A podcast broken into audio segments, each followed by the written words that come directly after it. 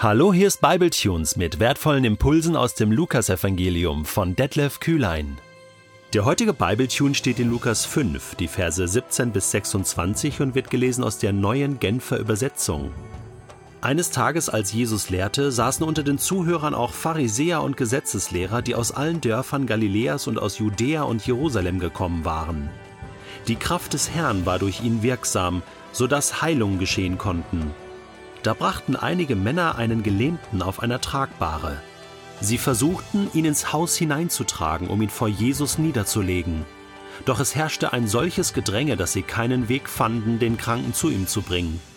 Da stiegen sie auf das Dach des Hauses, deckten einige Ziegel ab und ließen den Gelähmten samt seiner Bahre mitten in den Raum hinunter, genau vor Jesus.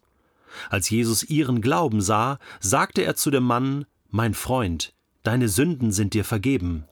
Das erregte den Widerspruch der Schriftgelehrten und Pharisäer. Wer ist dieser Mensch, der solche Gotteslästerungen ausspricht? fragten sie sich. Niemand kann Sünden vergeben außer Gott. Jesus wusste, was sie dachten.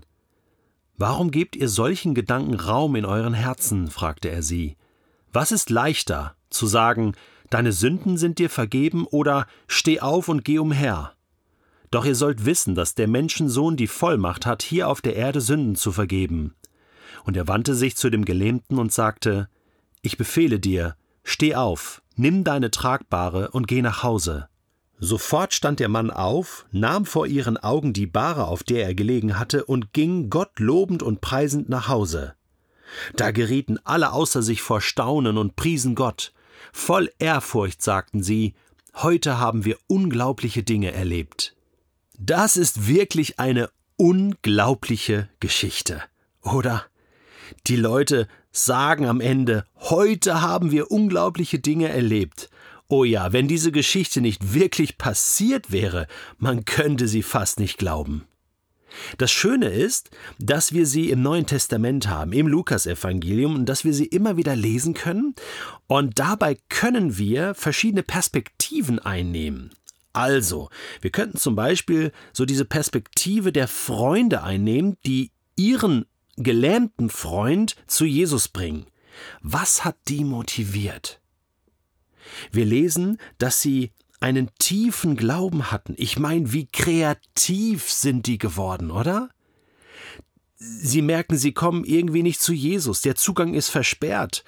Alles voll, das Haus ist gefüllt mit Menschen. Und dann kommen sie auf die Idee, aufs Dach zu klettern.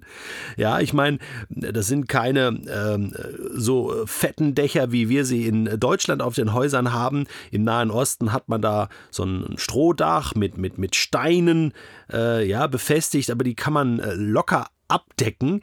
Trotzdem, ich finde das so eine coole Idee, auf dieses Flachdach zu steigen, mutig, ja, und, und sich einfach die Bühne zu verschaffen, die sie für ihren gelähmten Freund brauchen.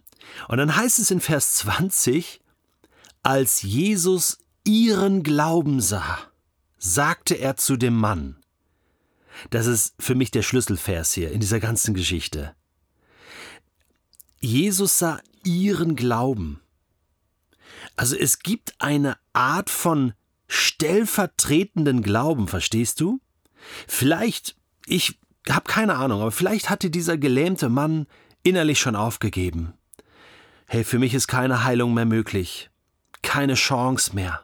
Er hat vielleicht keine Kraft mehr gehabt, zu beten, zu betteln, vor Gott zu kommen.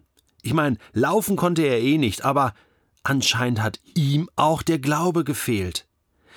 Und diese Freunde haben für ihren Freund geglaubt. Stellvertretend. Haben ihn genommen und unter die, und auf, auf, auf diese Bahre gepackt und dann zu Jesus gebracht. Und Jesus sieht ihren Glauben. Und so wird der Mann dann geheilt, weil sie geglaubt haben. Das finde ich so fantastisch und das macht mir so Mut, ich kann auch für andere stellvertretend glauben. Also nicht, dass ich ihren Glauben ersetzen kann, aber ich kann doch so beten, dass ich sage, Herr, bitte kümmere dich doch um den oder um die Person. Greif du doch da im Leben ein, heile du sie, Herr, vergib du, selbst stellvertretendes Vergebungsgebet finden wir an einigen Stellen in der Bibel. Das ist möglich. Nutzen wir diese Chance, um für andere Menschen einzutreten vor Gott. Nichts anderes haben die Priester im Alten Testament gemacht. Das ist ein priesterlicher Dienst. Nichts anderes macht Jesus, wenn er vor dem Thron Gottes steht und für uns eintritt. Wir können das auch. Jesus sah ihren Glauben und sagte dann zu dem Mann, mein Freund, deine Sünden sind dir vergeben. Was für ein Geschenk.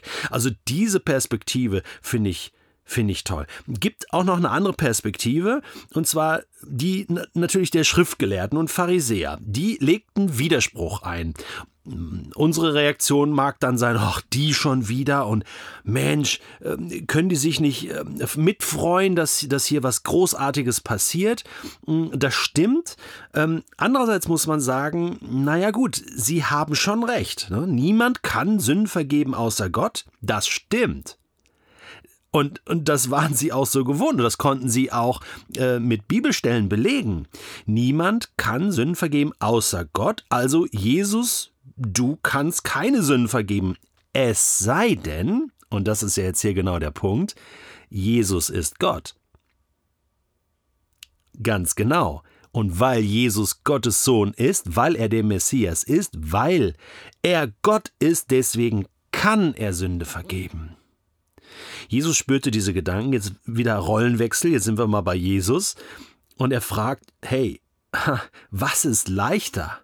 Zu sagen, deine Sünden sind dir vergeben oder steh auf und geh umher, also so nach dem Motto sei geheilt. Die Antwort ist ziemlich einfach. Es ist beides schwer. Nichts ist einfacher. Beides ist schwer. Denn beides hat Jesus das Leben gekostet.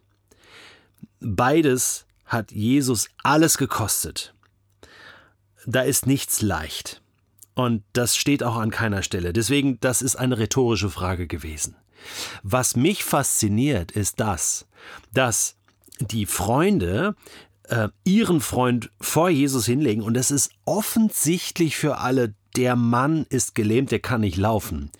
Und das Ziel der Freunde war natürlich, Jesus, kannst du ihn heilen? Kannst du ihn gesund machen? Und Jesus sagt als erstes, deine Schuld ist dir vergeben. Wow. Das zeigt in diesem ganzen Thema der Heilung, zeigt es etwas sehr ganzheitliches auf. Es geht nie nur um körperliche Heilung. Nie. Das ist immer, ja, ich hätte jetzt fast gesagt, eine Nebensache. Denn viel, viel wichtiger, viel zentraler und mit höchster Priorität zu beachten ist die Vergebung der Schuld.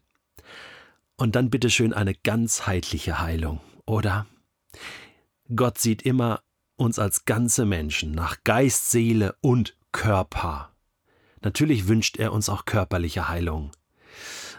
Aber selbst wenn es manchmal auch nicht zu einer körperlichen Heilung kommt, wichtig ist, dass die Schuld vergeben ist, dass diese geistliche Heilung stattgefunden hat. Und die priorisiert Jesus hier. Und er sagt, deine Schuld ist dir vergeben. Das ist immer der erste Schritt. Das macht er übrigens an vielen Stellen. Und das überlesen wir manchmal. Wir sind so auf Zeichen und Wunder aus und was tut Gott und kann Gott heilen? Das ist vielleicht der falsche Ansatz. Kann Gott heilen? Die Frage ist, kann Gott Schuld vergeben? Und wenn er das kann, wenn er Schuld vergeben kann, dann kann er auch heilen. Verstehst du? Das hängt zusammen. Das dürfen wir nicht trennen. Ganz spannende Perspektive. Und dann passiert das ja, und damit möchte ich abschließen, so diese Perspektive des Freundes. Wir erfahren ja hier keinen Namen. Aber ihm wird seine Schuld vergeben. Ich glaube, er kann das gar nicht fassen. Er liegt da immer noch auf dieser Tragbare. Dann fangen die eine theologische Diskussion an. Seine Freunde stehen umher und denken, oh nein, jetzt haben wir den hierher gebracht, jetzt diskutieren die. Und, und äh, und, und dann passiert's aber. Damit ihr wisst, damit ihr wisst, ihr sollt wissen, also Gewissheit darüber haben, dass der Menschensohn die Vollmacht hat, hier auf Erden Sünden zu vergeben, gebe ich euch dieses Zeichen. Steh auf, nimm deine Bahre und lauf umher. Und dann tut der das. Ach, wirklich, ich wäre gern dabei gewesen. Ich hätte das wirklich gerne. Schade, dass es dazu kein YouTube-Video gibt oder irgendwie so. Ähm, verstehst du? Also, das, verstehst du, der Moment, wo dieser Gelähmte sich denkt, okay, kann ich das jetzt wirklich? Und er spürt Kraft in seinen Gliedern und, und es regt sich und er rollt sich darunter, er steht auf, nimmt diese tragbare unter den Arm und geht einfach raus. Und die Leute machen ihm Platz. Ja, er muss nicht mehr durchs Dach rausklettern. Nein, die machen ihm Platz und sagen, sowas Unglaubliches haben wir schon lange nicht mehr gesehen. Hier äh, an diesem Ort in Israel. Und voller Staunen waren sie und priesen Gott, haben ihren Lob adressiert an die höchste Stelle und Gott gepriesen. Auch das ist wichtig. Gott hat hier gehandelt durch Jesus. Jesus hat auch Gott die Ehre dafür gegeben und gesagt, denk nicht, ich tue das aus meiner eigenen Kraft. Ich tue das in der Kraft Gottes und im Auftrag Gottes. Eine unglaubliche Geschichte, die aber heute wieder Realität werden kann, wenn wir wieder anfangen, unsere Freunde, unsere Mitmenschen vor Jesus zu bringen.